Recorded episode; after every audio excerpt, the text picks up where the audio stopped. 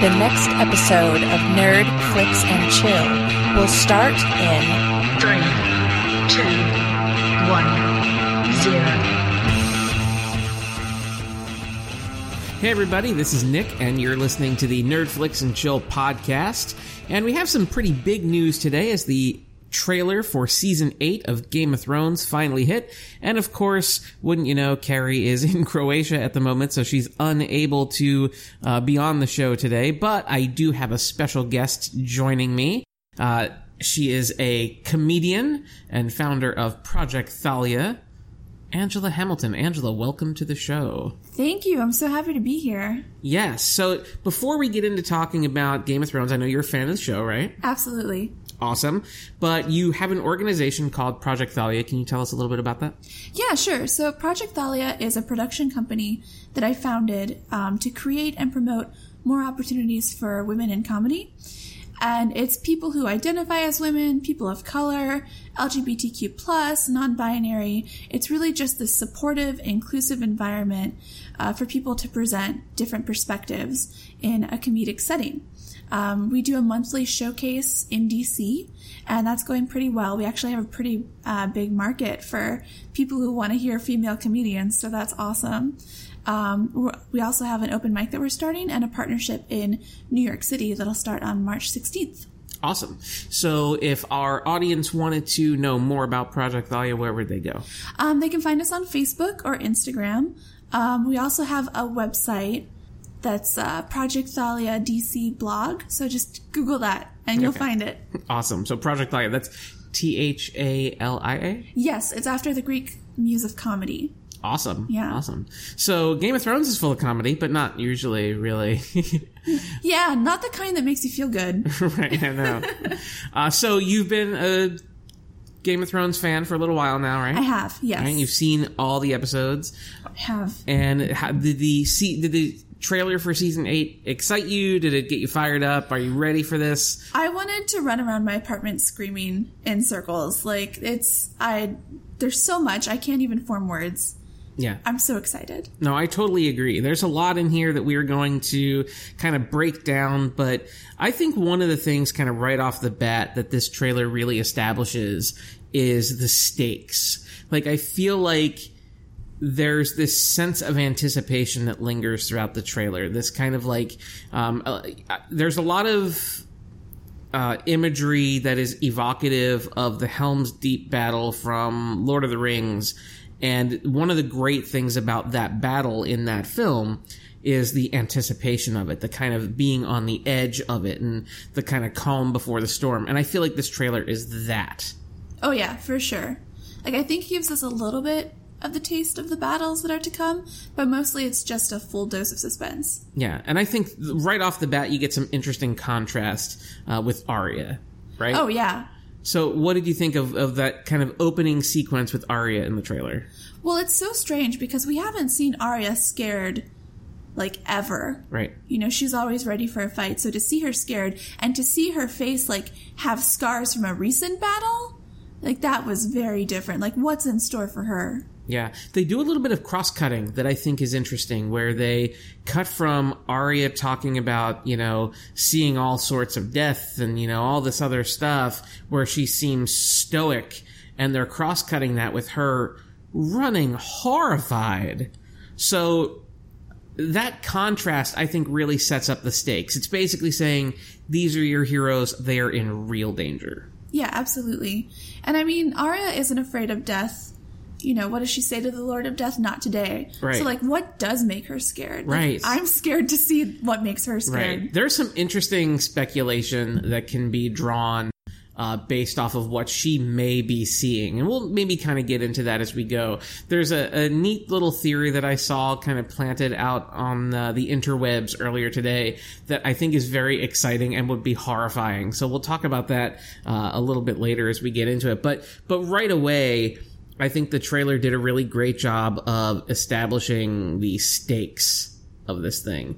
Uh, we also see a shot of Davos walking along the battlements of Winterfell. We get this shot of Varys kind of uh, holed up with the other non-fighting people in Winterfell uh, in the crypts. What did you think of them hiding in the crypts? I thought it was really interesting. It also reminded me of when um, Cersei is hiding in the Red Keep mm. uh, during the battle in season two. Yeah, the uh, Blackwater. Blackwater, yep. Um, it made me think of that. But I thought it was also interesting because Varys looks scared, and that's another person where, okay, all right, I get it, and I'm starting to get it as they're saying it. Like, they want us to see that people are scared. Those are the stakes you were talking about. But Varys is another character where he only uses fear, like, as a tool to get reactions from other people, but mm. now he's genuinely scared. Right. So what's got him scared? Right, yeah. Yeah. Yeah. And I feel like now we've spent so much time with these characters through the first seven seasons of this show that, you know, the politics and the maneuvering and all that stuff is now kind of out the window, and it's pure survival now.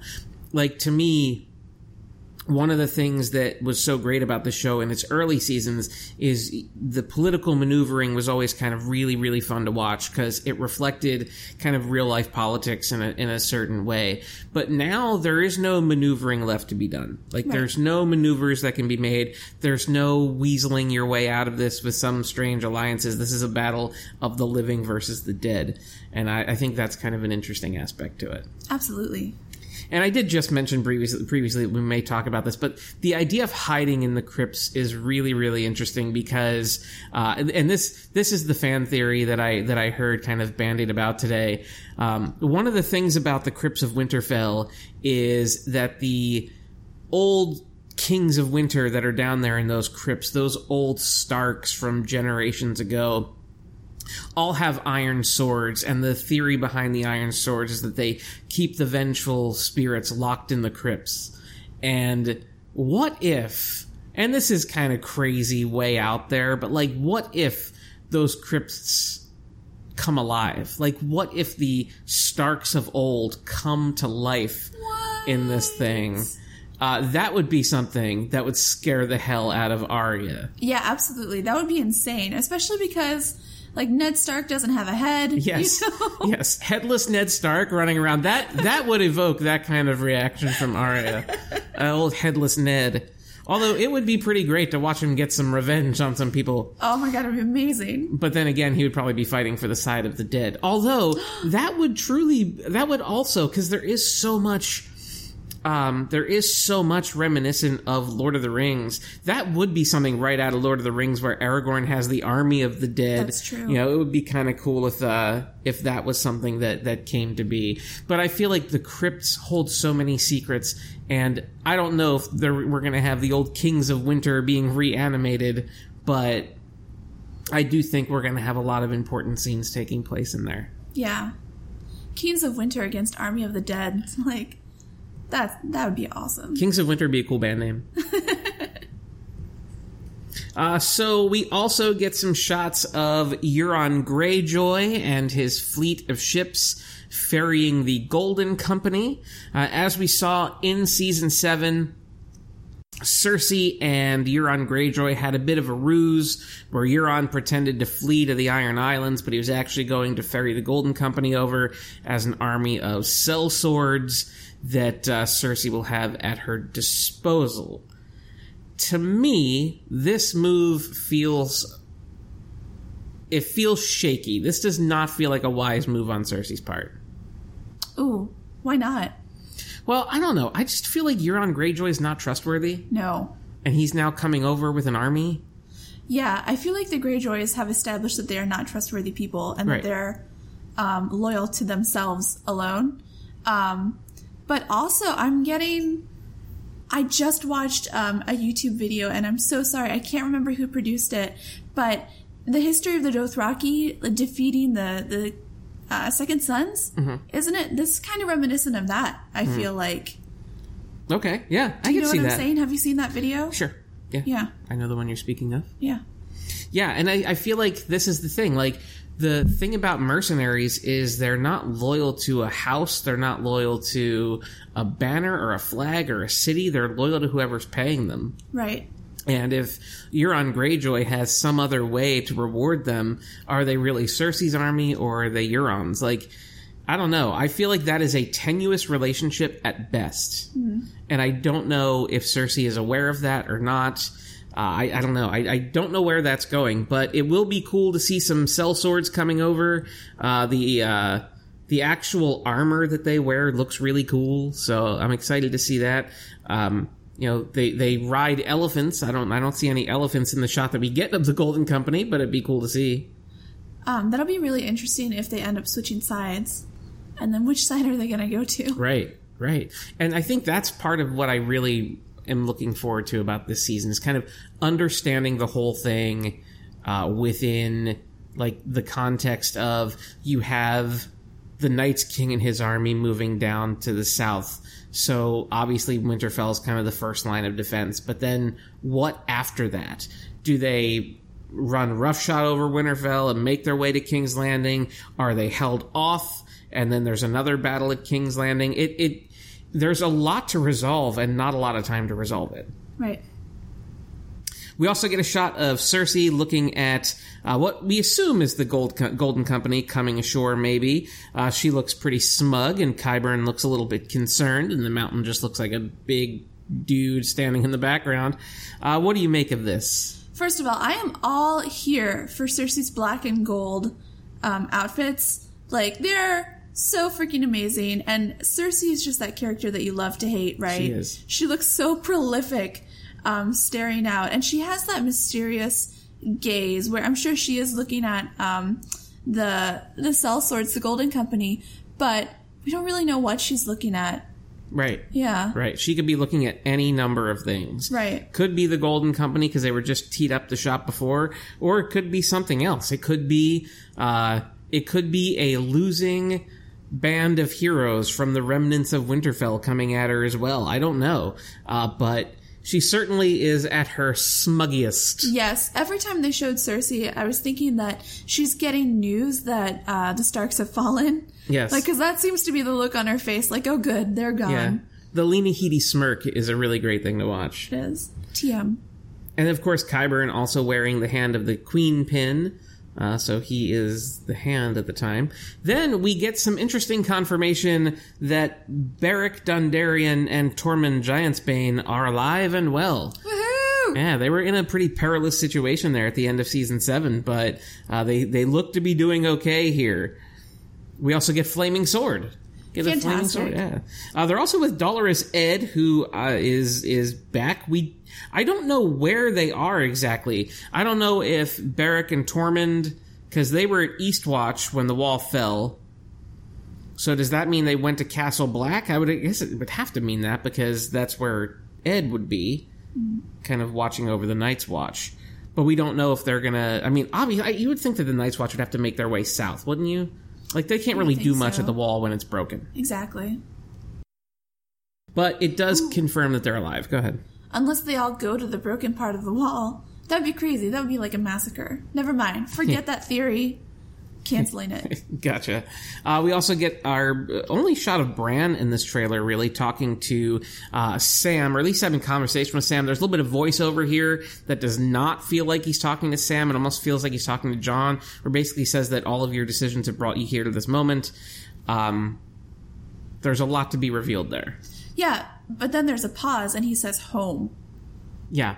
Yeah. Yeah. Which would seem to support your idea that he's talking to Jon. It seems like it. I mean, we know that, given everything that we've seen, uh, the audience knows way more about Jon than Jon knows about himself. True. And so now one of the big dramas in this final season is going to be Jon finding out his own identity. Yeah. You know, and that's kind of a weird thing about storytelling, right? Like, when we watch something, we often learn along with the characters, right? Because um, we're kind of in their perspective. And in this show, for the most part, if you hadn't read the books, it was like you were learning along with the characters. But now we have information that Jon doesn't have, and we need to see how that information affects him. It's an interesting trick in storytelling that they're going to have to pull. And I don't know how that's going to impact Jon, which yeah. is that that to me has always been... Uh, has always been kind of an interesting aspect of it. Like, like how is he going to... Who's going to tell him? I feel like Bran probably would tell him. Sam seems most likely, though? I don't know. Right. Um, does Sam know? Sam knows after season seven, where he was with Bran, right, and they had that whole flashback to Rhaegar and Lyanna. Right. Well, knowing a character's secret, um, and such like a tragic secret, reminds me of Oedipus Rex. And that mm. guy did not have a good ending. So I'm a little bit worried for Jon. Yeah, I mean, and and Sam looks a little bit disheartened in that mm. shot that we see of him. So I don't know if that's, you know... It, it, it's a lot. It's a lot. It's like, hey, uh, just so you know, Ned wasn't your dad. Uh, his sister was your mom. And the chick that you're banging, her brother is your dad. Yeah. Cool? Go fight the dead. I can see Bran and Sam, like, drawing straws to see who has to tell him. Right. Like, flipping a coin. Well, one of the things about Bran is, like, I'm curious if he's going to be able to reconnect with his humanity. Mm. I feel like no. Yeah, I don't know. Like, I feel like he's going to have to. I feel like for the survival of the living, I feel like he's going to have to. Do you think he's so detached that he's apathetic? Because I see him in his role as that he knows so much that he can't interfere now. Yeah, I. You know what? That's the way I saw it last season, was apathetic, where like he basically said, like, I'm not... I'm not a Stark, I'm not anybody. Right. Like, he is simultaneously everybody and nobody. It's it's something that, that Carrie and I had talked about last season, where, like, if you as a being, as an individual being, if you exist with your memories, that's your own identity. But what if you exist with everybody's memories? You know, what if you're what if you're in every moment at all times? Right. Then who are you? You're everybody and nobody. Yeah, you're everybody. Yeah. But so you're not an individual person. Right. But I'm curious if Bran is going to have to reconnect with his own identity. Because he has... I mean, this this eighth season, there's so many layers to it and so many complications with all the different character interactions that are going to take place. And I feel like he's going to have to reconnect with his humanity at some point. Yeah. Bran has enormous power. Just curious how he's going to wield it. That's going to be really interesting to watch. So we also get a shot of a kid. We we don't really know who it is. He's watching um, an army arrive at Winterfell. This is Jon and Daenerys. Uh, I assume this is probably from the first episode. Uh, this was very reminiscent to me of young Bran watching as Robert Baratheon approached in the first episode of the yeah. show. Yeah, absolutely. And I think we're going to continue to see a lot of parallels there. Mm-hmm. Wait, but if they're setting it up that way on purpose, that's weird. So Daenerys is the new Robert Baratheon? Well, I don't know. I think it's more... I don't know that it's, like, directly going to follow that story. I think it is that kind of rhythmic thing to it. Okay. Like, you know, in the same way that that Ned's father rode to King's Landing... on a king's request. Ned himself went to King's Landing on a king's request. Okay. It did, it, you know, they both ended up dead, but like there are those kind of, that kind of rhyming style that Game of Thrones tends to sure. have. Sure, okay. I like so that. I don't know that it necessarily means something for the characters, but I think we're going to see a lot of homages back to that first episode, into that first season. Like a bookend. Yeah. Gotcha. Okay, Kind of cool. Like that's where we were and this is where we are. Oof, we've grown so much. And a pretty epic shot of Jon and Daenerys riding into Winterfell together, mm-hmm. which I really, really dig. And, of course, the costume work on Daenerys, amazing here. This is a little bit different than what she wore in the final episodes of Season seven, where she had that really killer costume with that dragon spine on the back. Mm-hmm. Uh, this is similar, but a little bit different. Jon brooding, as always. We get to see Sansa looking at some dragons. She she seems to be uh, pretty impressed. Absolutely. I'm really interested to see where Sansa's character is going to go. Yeah, yeah. Yeah. Because I feel like her character has gone through... I mean, her character has gone through so much, but she's also been very perceptive in learning to play the game. Mm-hmm. You know, even back into season two, and only only in rewatching episodes have I picked up on how astute she was as early as the earliest episodes of season two. Right, right. Where do you think that she will end up? I'm not sure. I have this theory because there always has to be a Stark in Winterfell, and I don't really identify Jon Snow as a Stark anymore, right. Even though he has, you know, Lyanna's blood. Mm-hmm. Like, so I think... I, I don't know, but I think Sansa will rule over Winterfell. So you think she'll remain the Lady of Winterfell? Yeah. I like that idea. And and there is kind of some, some evidence within the show to back that up if you look at the fact, like you said, Jon is technically a Targaryen, even though he does have Stark blood. Uh, in addition to that, you also have Arya, who is identified as no one. Right. You have Bran, who's identified as no one, and everybody else is dead. So, like, yeah. She's the only one who's kind of carrying that, that Stark identity Uh, with them so strongly. Exactly. And I think that is a, a good thing for her. Now, I don't know if it's in this scene, but I do feel like this trailer's thrown some visual trickery at us uh, with the dragons flying over top uh, of Winterfell, but I'll talk about that in just a second because I think that we get a little bit more. Uh, and then also we get a shot of Jon, again, looking very sad, as always. Uh, and then Daenerys in the crypts of Winterfell. And I assume this is the revelation, right? This has to be the aftermath of that revelation of Jon's identity. I, I think so. That's definitely how I read it. And I love that she put her hand on his, his arm and, like, it seemed to evoke, don't worry, we'll still bone. Yeah. It's okay. Yeah.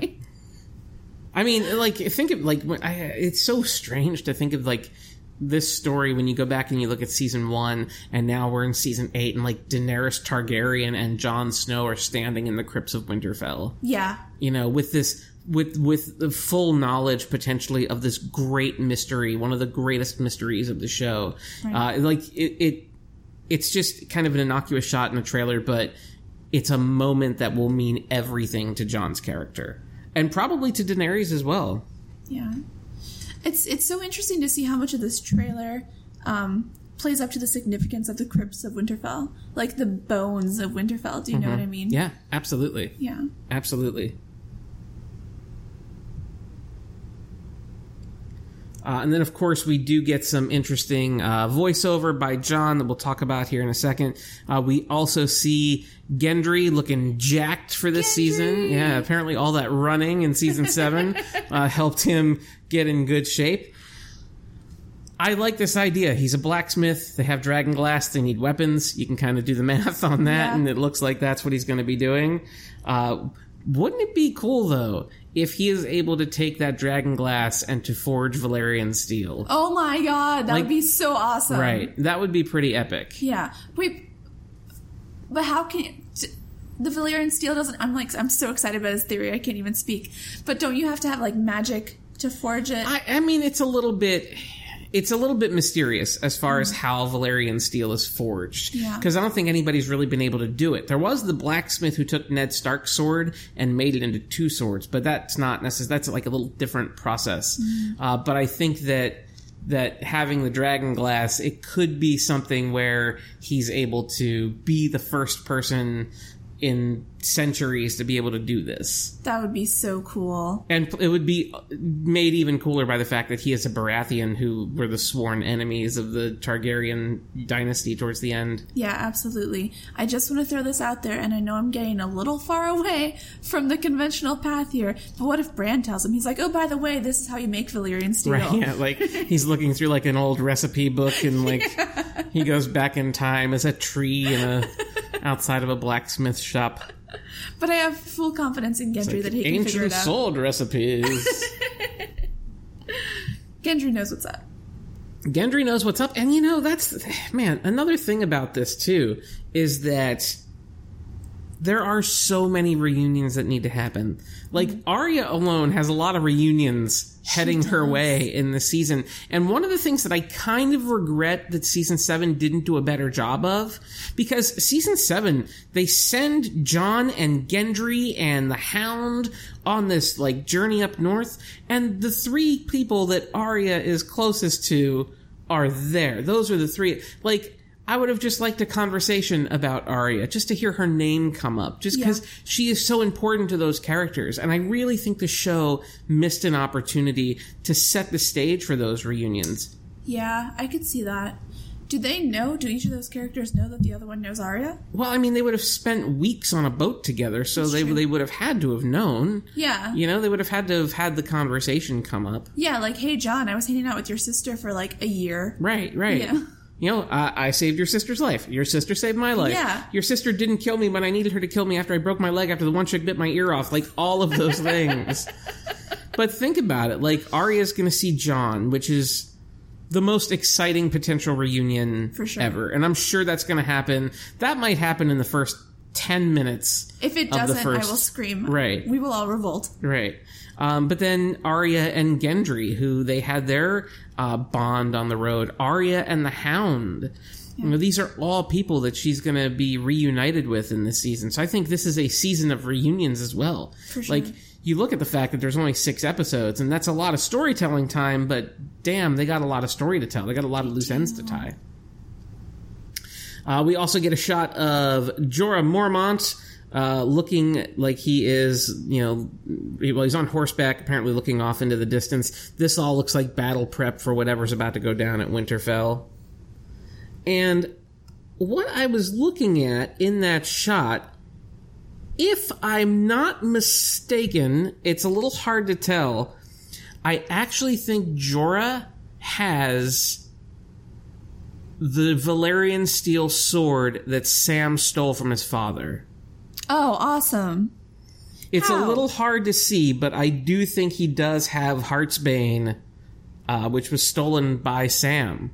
And Sam doesn't really have much need for it because he's not, not a big fighter. Although he is Sam the Slayer. He has taken out a Thin and a White Walker. So, um, you know, we also get, you know, all the while we get another shot of Grey Worm and Missandei. They're making out. I feel like, I feel like these are two characters who, uh, they're almost too happy and in love to survive. Oh, no. I, I, like, you said that and I felt it. I think you're right. They're going to go.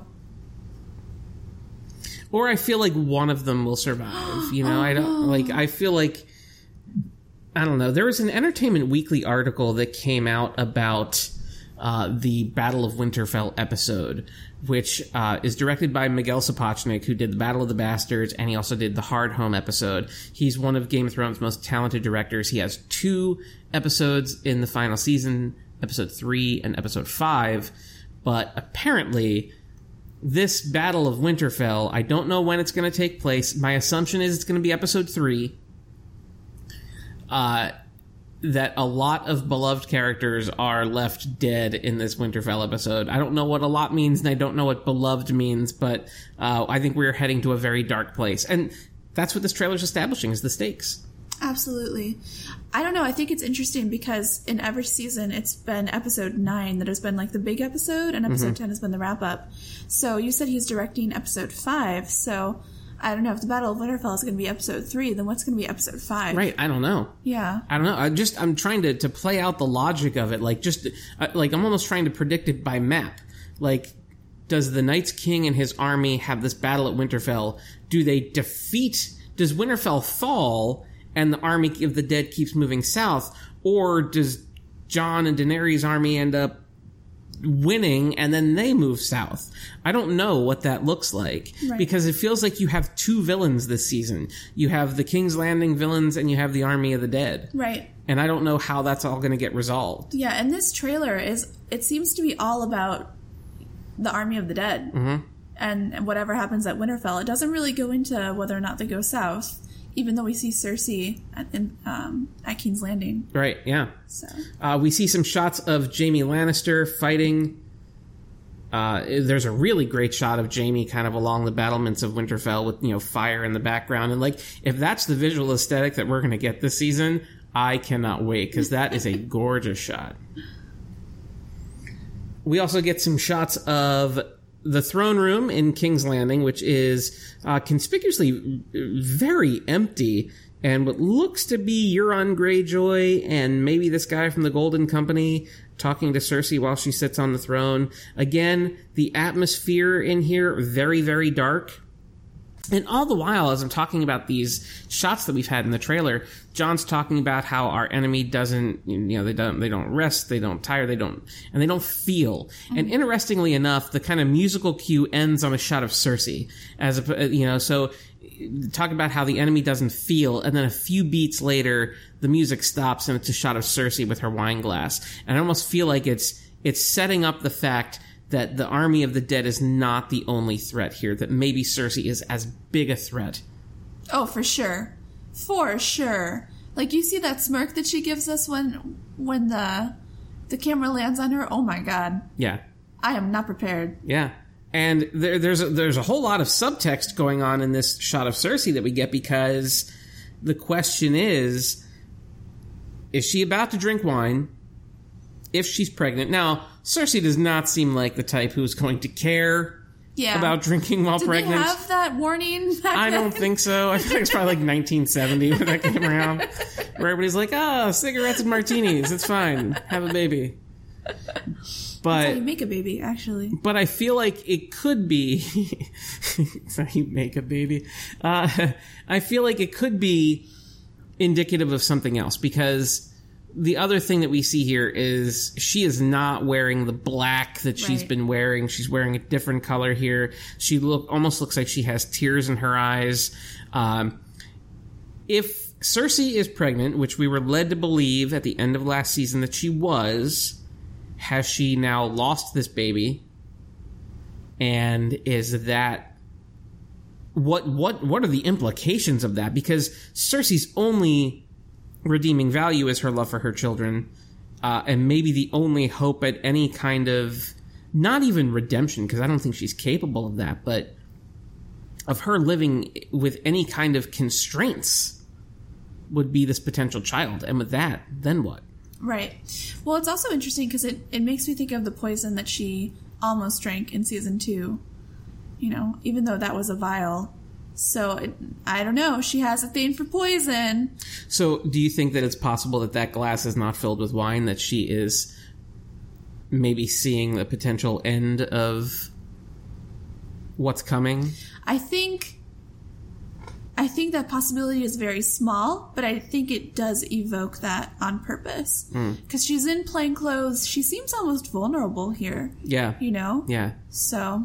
That's an interesting distinction that you're making, too, because the other shot we see of her in the trailer, she's wearing that black suit with the, the like the armor on the shoulders. So mm-hmm. it is like armored Cersei almost. Yeah. And now we're seeing a very vulnerable, stripped down Cersei, and I don't know what that means. Right. You know, I don't even know where exactly she is here. Yeah. Because it is a very uh, simply lit room that does not look like any kind of royal chambers at all either. Right. So I'm not quite sure where all that's heading, you know? Like, she still has wine or something in a glass, but uh, I don't know. This, this, again, leaves a lot of questions. Yeah. But I am excited that, like, as much as I hate Cersei's character...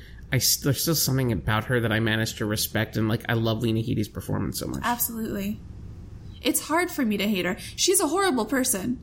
Horrible. But so badass. Yeah. And you understand, you know what? I'm I'm getting away from it. All I'm saying is I'm not anti Team Cersei. Please cut all of this out. So you're you're in favor of Cersei and burning your enemies and torturing them. That's fine. Daenerys also burns her enemies, though. That's true. This is a that's very true. conflicting world for women. That's true. Hey. And that's the great thing about it is no matter who your favorite character is, they've all done horrible things. Exactly. It levels the playing field. It does. It does. Absolutely. Uh, we also get the shot of uh, Arya... seeing what I assume is probably a dragon overhead, although secretly I hope it's a shot of her seeing Jon for the first time. Although with all the people in Winterfell running behind her, I don't think so. It's more of a Godzilla moment than it is the a heartwarming reunion. What if it's Jon on a dragon? Then it's just epic. It's just epic. Uh, we get a shot of Grey Worm, again, preparing for battle. We also hear the voiceover of Jaime talking about fighting on the side of the living. Um, Jon at the heart tree in Winterfell. Uh, this is really great because it kind of evokes Jon taking his Night's Watch vows back mm-hmm. in the first season. Yeah. Um, you know, it's also the same place where Ned Stark stood and where he polished his sword and, you know, Bran uses it as part of his Weir- Weirwood connection that he has.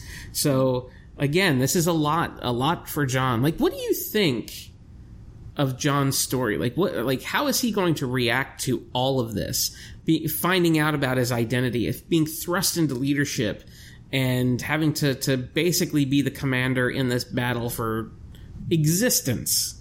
Yeah, well, I think Bran kind of nails it. Like, everything has led to this point. And I don't think... Jon doesn't strike me as the type of character that would be like, oh, this is too much, you know, and give up. I think he he's going to throw himself into it and try to win. Mm. Um, I I don't know where his story is going to go, though. Whether or not he is going to win. If, is he going to die? I don't know. Like, is Jon a character that can never find happiness? Oh, yeah, absolutely. I think his story is meant to be tragic. Like I was talking about with Oedipus Rex. Like, mm. it's meant to be tragic. Right. Yeah. From the moment he left Winterfell, he even says this a couple seasons ago, where he talks about how he's been fighting ever since he left. Yeah. And he has been, you know, whether it was fighting with wildlings or fighting the dead or, you know, doing all these different things that he's done, fighting at the wall in the Watchers on the Wall episode, like so many battles that this guy's been in that, like, he can never just take a day off. Right, exactly. Yeah. And don't get me wrong, nothing would make me happier than seeing Jon, like, with Daenerys and their little dragon babies, you know, even though it's incest, whatever, get over it. You know, nothing would make me happier than that, but I don't see his story playing out that way. Yeah, I don't know. I want I want it for Jon, though. I want yeah. him to be the hero of this story. I want him to be the Aragorn of this story. For sure. Uh, but his his arc does feel more tragic than that. Yep. Like, he that he is this kind of, like, legendary hero. You almost get the... But what I do like is he is becoming the legend of this era. Like, Ramsay Bolton actually said it, like, the kind of myth of Jon Snow growing as this great warrior. Mm-hmm. And now, like, this is it. This is the culmination of that. Right. But how he responds to these revelations that are about to come his way, like, there's a lot of pressure on, on Jon this season. Yeah. Uh, we also get a shot of the Hound. Uh, you know, looks like this is the siege at Winterfell, and who knows what he's about to do, but he sees there's fire behind him. He's mm-hmm. afraid of fire. Don't know where this leads. Fire bad. Uh, and then, of course, we do have that, you know, I, I talked about uh, Jaime with the dialogue about fighting for the side of the living.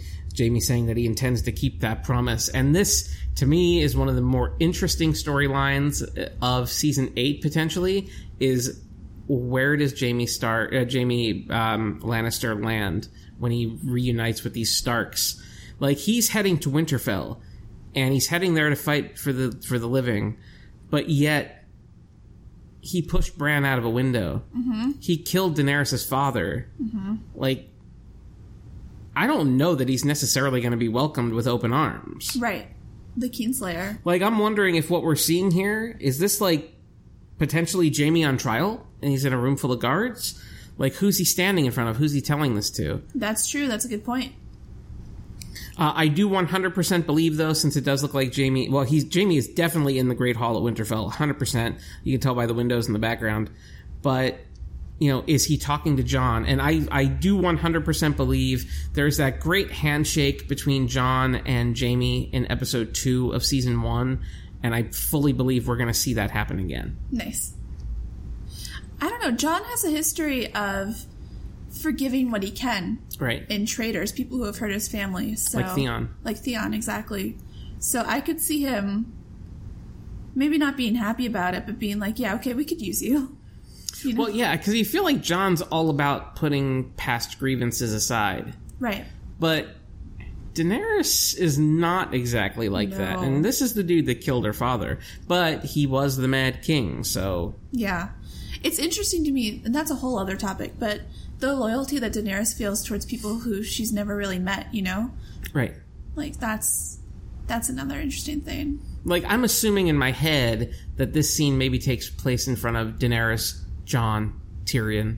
So you have Tyrion and Jaime oh. and how they had their last encounter, you know, together. Is Tyrion there to advocate for Jaime? Um, you know, what does this look like? Because you also have, you know, Bran is in Winterfell and Jaime will be there. Yeah. So how will Bran react to the guy who pushed him out the window? Like, right. Maybe that will be the thing that gets Bran back in touch with his humanity. Maybe. Oh. Maybe he won't blame Jaime for it. Maybe getting pushed out of that window was always destined to happen. Right. And that is just the thing that unlocked his ability as a green seer, you know? Like, Maybe. That's so deep, man. That's so deep. And then, but here's the other part of this that I do like, the other potentially great aspect of Jaime's story.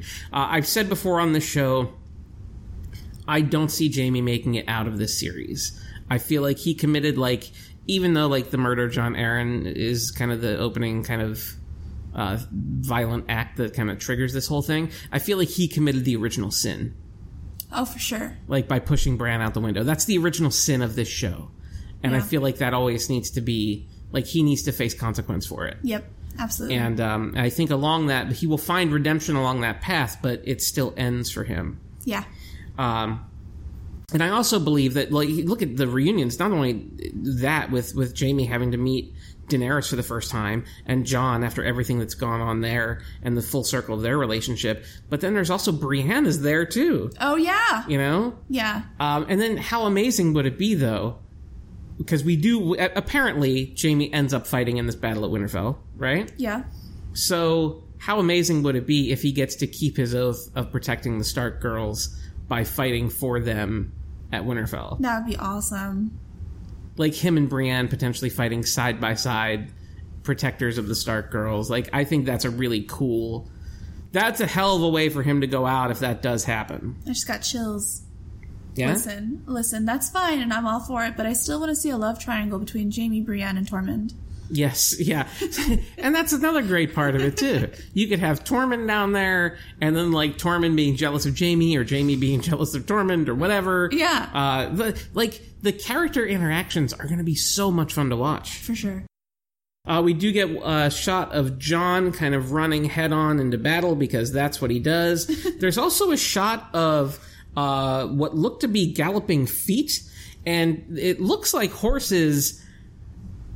My thinking is it may not be horses. I know that some people have said that they can see what look like wolf legs in this shot, um, and maybe Ghost is in this shot somewhere, and maybe those aren't horses at all. Maybe those are all direwolves, like a direwolf army maybe potentially coming into play. Oh my god, that'd be awesome. Could you imagine Ghost and Nymeria leading an army of dire, direwolves onto the battlefield? Oh my god. I mean, again, I'm just kind of, it's, it's more like wishful thinking at this point, but it's all stuff that could legitimately happen in this season. I'm invested in this, this storyline that we've now invented. Right? With, like, armies of direwolves yeah. and, like, ne- headless Ned Stark exactly. running through the crypts of Winterfell. Man, they should have let us write the season eight. Uh, and then, of course, we have everybody kind of heading towards the doorway, so it looks like Winterfell may fall. Uh, don't know. We also have Jon and Daenerys kind of approaching the dragons. Awesome, the way she's walking towards... Uh, Drogon, and Rhaegal is kind of off to the left there, giving Jon a little bit of a look. Kind of a puppy dog look, saying, hop on, buddy. And then we also have a shot of um, Arya, and we get another shot of, uh, we get a shot of Sansa, and then we get a shot of Arya, and this is Arya like we've never seen her before. This is full-on battle mode Arya, which we've never seen. We've seen her do one-on-one fighting, but nothing like this. Oh, I'm excited. She is a badass, and I cannot wait to see her tear through her enemies. Oh, my God. Yeah. Oh, it's going to be so... It, like, that's going to be rewarding in and of itself, right? right? And it looks like she's, like, fighting with a staff. It's not a weapon that I've ever really seen her fighting with before. Uh, didn't she, though? I mean, when she was learning in, right. like, the, the face with the faceless men, yeah? Yeah, yeah, yeah. Yeah. Uh, and then there's a great interview with Maisie Williams where she talks about how tiring the whole thing was filming this big battle sequence that she's in, so... Well, I can imagine. Yeah. I'd make it through, like, one person and be like, okay, I'm done. Right, yeah, yeah. Uh, and then, of course, we get a few other shots of uh, Daenerys looking sad, Tyrion looking concerned, Jorah, you know, kind of looking off in the distance. And then we get the final shots of Podrick, Brienne, and uh, Jorah as we see the Night King and the Army of the Dead approaching. And, uh, man, I- again, this is... It, it feels consequential, right? It feels like your char- your favorite characters are in ja- in danger here. Oh, yeah, absolutely. To see them on the front of the lines, like, oh, are they are they going to be the first to go? I, the stakes are high. They are. And yeah. and the trailer does a great job of, like, evoking that. Yeah, right? Absolutely. Like, we know that a battle is coming, so I don't think this trailer spoils very much.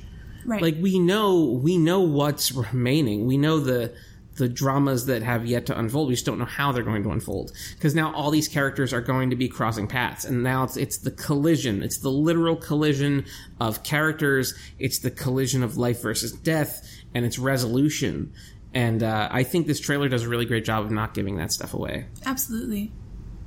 So, who is your favorite character within this story? Oh my god. I love all of them for different reasons. Okay. I'd have to say Jon Snow, probably. Really? I feel like this is his story. I, I feel that way, too. I who's, feel that way, too. Who's your favorite character? Yeah, I, I'm, I've I've said from the very beginning I'm a Jon Snow guy. I love Jon. Jon has... Uh, I don't know. He he just has the best moral compass of anybody. Doesn't always make him make him somebody who makes the right decision, but I think he's he's a great character. And as somebody who promotes a lot of opportunities for women in your comedy, uh, what do you think about the way that women are depicted on the show? I think it's. I know there's been a lot of controversy. Some people say that there's too much rape and, and these women are thrown in, you know, hastily and ill thought out. And I don't think that's true at all. I think they're given very real stories um, that fall in line with the human condition.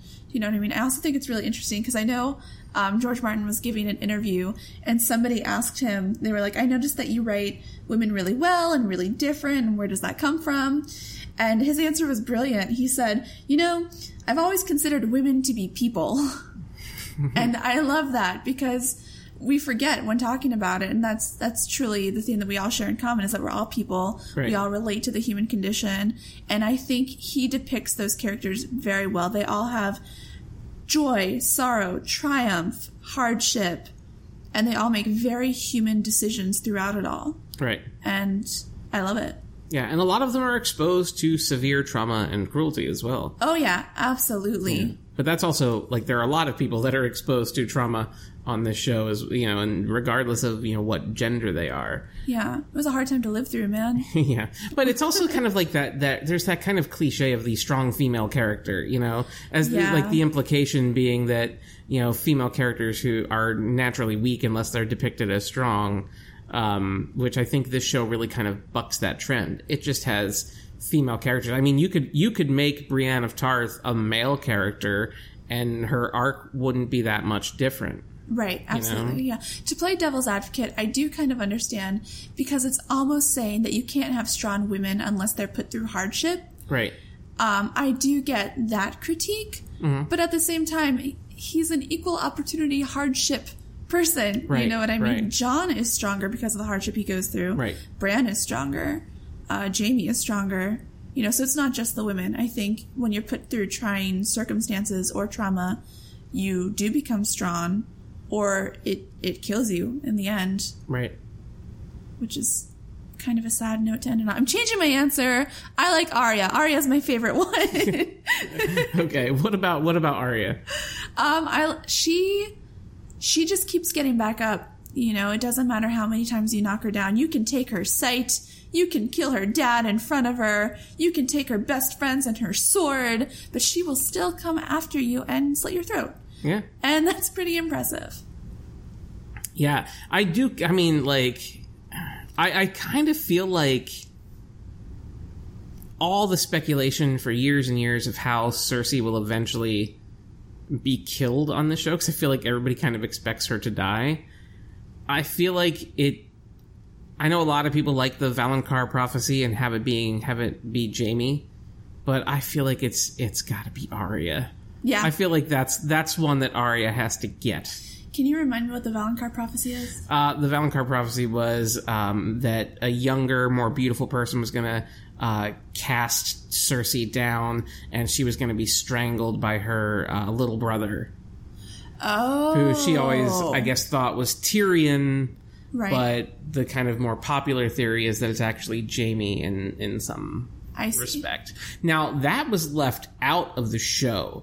It's still very much in the book, because it was like part of the whole Maggie the Frog prophecy. Right. Which, so, like, it was almost in two parts. And the show, they never did the second part of it. How cool would it be if Sansa becomes uh, Cersei's successor? Yeah, I, that would be amazing. That would be amazing. Oh, another thing that we didn't talk about in this trailer that I do want to touch on quickly. Um, there are those shots of the dragons flying Uh, you know, there was the shot over Winterfell, but there's also a shot of the dragons flying, you know, it looks like in the north somewhere. My bet on that is that those shots were digitally altered to remove Jon and Daenerys from Dragonback. No way. I think... I think Jon and Daenerys are flying dragons in that scene, and I think they have removed them digitally from the scene to not spoil the, the moment. That's fair. They've done it before. They've done it in two other trailers. They did it last year. They digitally edited the Night's King out of one of the trailers. And uh, back in season five, they deleted Tyrion out of one of the trailers because they didn't want to show Tyrion alongside Daenerys. Oh, interesting. They've done it before. I think they're doing it again. Um, I, I do have some big questions about it. Like, where the hell are they going in the Great White North that, uh, you know, you assume that the battle is south. So right. Those big snowy mountains all look beyond the wall to me. So I'm not quite sure. Like, I, I don't know that that's just some dragon flight that they're going on. You she know, just let her dragons loose for a day. Right? It's like Soar in Westeros where they just... are flying over the crevasses. Yes. But I don't know. I think that I think that's one of those things that's going to happen. I want to see Jon ride the dragon, uh, not in a sex way like when they did on the boat, but more in like an actual literal dragon and Jon on Dragonback with Ghost behind him. That would make it even cooler. Oh my god. Oh my god. That'd I want to see that spin-off. Ghost and, and Rhaegal. I feel like we've come up with a pretty solid season eight in the course of this podcast. Oh yeah, absolutely. Headless Ned. Yeah. Headless Direwolf Ned, Army. Direwolf Army, and then Direwolf and dude on the back of a dragon. Yeah, well no, I want to see like the friendship tales of Ghost and Rhaegal. You know? Yes. Like, yeah. They're just like, buddies. Oh, yeah. I'm a dog. He's a dragon. Oh, no. We kill whites together. Yeah. Hey. Yeah. Uh, but overall, I thought this was a very satisfying tra- trailer. What did you think? Yeah, absolutely. Um, I enjoyed every minute of it. I cannot wait for episode one. I'm excited. Yeah. I think this trailer did a great job of that. I think that... Uh, I don't care if I see another trailer, to be honest, do you? Really? No, I want more. Okay. I just want another one to be released every hour gotcha. From now until April. Well, there was the big Entertainment Weekly spread that, like, I always recommend reading Entertainment Weekly stuff with a little bit of caution because they tend to be pretty loose with spoilers. Mm. Uh, but I also feel like in Season eight, we, we kind of know what the big set pieces are already. Yeah. They were teed up at the end of last season, so uh, I don't know that there's necessarily, like, the end game, I guess, would be the stuff that's worth kind of being concerned about, but... I don't know. I think, like you said, the we all know what's going to happen. There's going to be battles. There's going to be facing off with Cersei's men eventually, but I think the, the suspenseful parts are going to be how the characters come back together and how they treat each other moving forward. And what is your end game prediction for... Uh, Game of Thrones? How do you think it winds up? I think I, th- I think I heard a fan theory that's like Jon will have defeated the Whites after many many years and he'll be the only one left. I could see that happening, um, but Sansa is going to be the Lady of Winterfell, or she's going to be Cersei's successor. Oh my god, she's going to be Cersei's su- successor, but instead of King's Landing, she's going to be ruling from the north. Mm. Bam, that's what's going to happen. Jon is going to rule over the north, north. Oh, so beyond the wall. Beyond He'll be the like wall. the king yeah. beyond the wall. He'll be the king beyond the wall with okay. Daenerys. No, I'm sorry. I think Daenerys is going to die. Mm. I think Cersei's going to die. I know Jaime's going to die. Um, wait, real quick. Can we talk about spoilers? Can we talk about if anybody releases any spoilers or episodes ahead of time or finds me on Twitter and tells me that Littlefinger's throat is going to be slit like they did last year? All right, there's going to be huge issues, okay? Wow. I hate spoilers so much. All right, cool. Tell the audience what your Twitter is again. Okay, what are your theories? What are your predictions? Um, man, I really, I really don't know. Um, I know what I want to happen. I want to see Jon on the Iron Throne. Uh, that's the mm. thing that I want to see. I want to see Tyrion as his hand. I want to see oh, yeah. Arya... I want to see Arya and Gendry run off and sail uh, west. Ooh. I want Arya to, to explore. I want her to be kind of out in the uncharted parts of the world yeah. with Gendry there too. Uh, I, I I want Jaime. I I have a feeling my, my theory has always been that Jaime and Brienne are kind of linked in a way, uh, but they're both not going to make it out. One of them lives, one of them dies, oh, no. and I think Jaime's always been the one who's going to die. I think Brienne lives to serve in the King's Guard if whoever's there, nice. And I think the reason why I think her main character purpose will be uh, one of Jaime's big concerns is that the the book of all the the heroic acts of the knights throughout the history of Westeros, oh. and his pages were never really filled out. And I think it's going to be Brienne who's going to fill in those pages for him for the deeds that he does in this final season. Oh my that's God. How I want that to unfold. Okay, after hearing that, that's how I want it to unfold as well. That's beautiful. I love it. It would be great. It would be great. But there's also, I mean, there's so many possibilities. There's so many possibilities. Like, uh, I've always felt that Daenerys is too mythical to, like, it, without a battle to fight, she doesn't have a purpose in the story. Because true. Dario called her once a conqueror. And I think that's very true of her. Yep. And she's always been somebody, like, she is always better about the chase than she is holding it. Right. You know? And maybe for her, it's it's the chase. And as a, as kind of this big mythical kind of character, she almost deserves a mythical ending. Right. Right. Um, So I don't know. I, I feel like she's... I, but I also feel like Jon is destined for tragedy, too. So, you know, is is Jon never going to be able to love because every woman he loves ends up dead? Yeah, I could see that for him. You know, there yeah. there's a lot there to unpack about the kind of emotional weight of these characters and what they're going through. So, to me, I think it's easy to get into predictions on a, on a broad strokes level about, like, well, you know, will there even be an Iron Throne? Yes or no? But, like, for me, it's it's... It's actually quite a bit more difficult when you look at the characters and how they are, um, you know, how they are going to come to uh, catharsis on all these different things that they have going on. Yeah, like, what is it? What is a good ending for Bran? You know, is it yeah. becoming the three-eyed raven, uh, or or is this a show where all magical things end up dead? Oh no. Like, is it is it a show where magic has come back in the world and destroyed the, like, the good magic versus the bad magic, and then we're left with no magic at the end? I could see that happening, too. I could see that happening, too. I think that's the, the big question, I think, that's always been around for this show, books or or series, is what is the ultimate end game here? Is this is this a more grim version of Lord of the Rings? Uh, or is this a story about magic re-entering the world and then leaving the world? Um, is this a story about kind of the, the the futility of the monarchy and establishing a democratic rule? Yeah. You know, like, there's a lot of different things, and I think we don't know that. Right. You know? Right.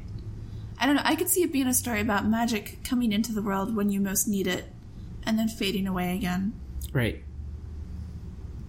And then humanity trying to band together and, you know, facing serious threats that come regardless of whatever political issues and squabbling exists, facing facing the greater threat. Right. Which would be a pretty good lesson for the regular world to learn. I agree. All right. So, Angela Hamilton, where can our listeners uh, find more information about Project Thalia? Can you... let them know? Yeah. Uh, please find us on Facebook, uh, Project Thalia D C, or uh, on Twitter, but no spoilers, um, or on Instagram. Uh, and Thalia is spelled T H A L I A. Awesome. What did you think of uh, sitting in for Carrie on the Nerd Flix and Chill podcast? Carrie, I miss you. I hope you're having a blast in Croatia, but this was a lot of fun. I really enjoyed it. Awesome. Well, hopefully you'll be back on for some uh, for some more shows. I'd love to do so. All right, so those are our thoughts on this Game of Thrones Season eight trailer, but we'd like to hear yours as well, so hit us up on Facebook and Twitter at NerdFlixChill. Uh, also, if you're listening on iTunes or Stitcher, throw us a five-star review. We'd be greatly uh, thankful for that. I don't know. I always botch the outros now.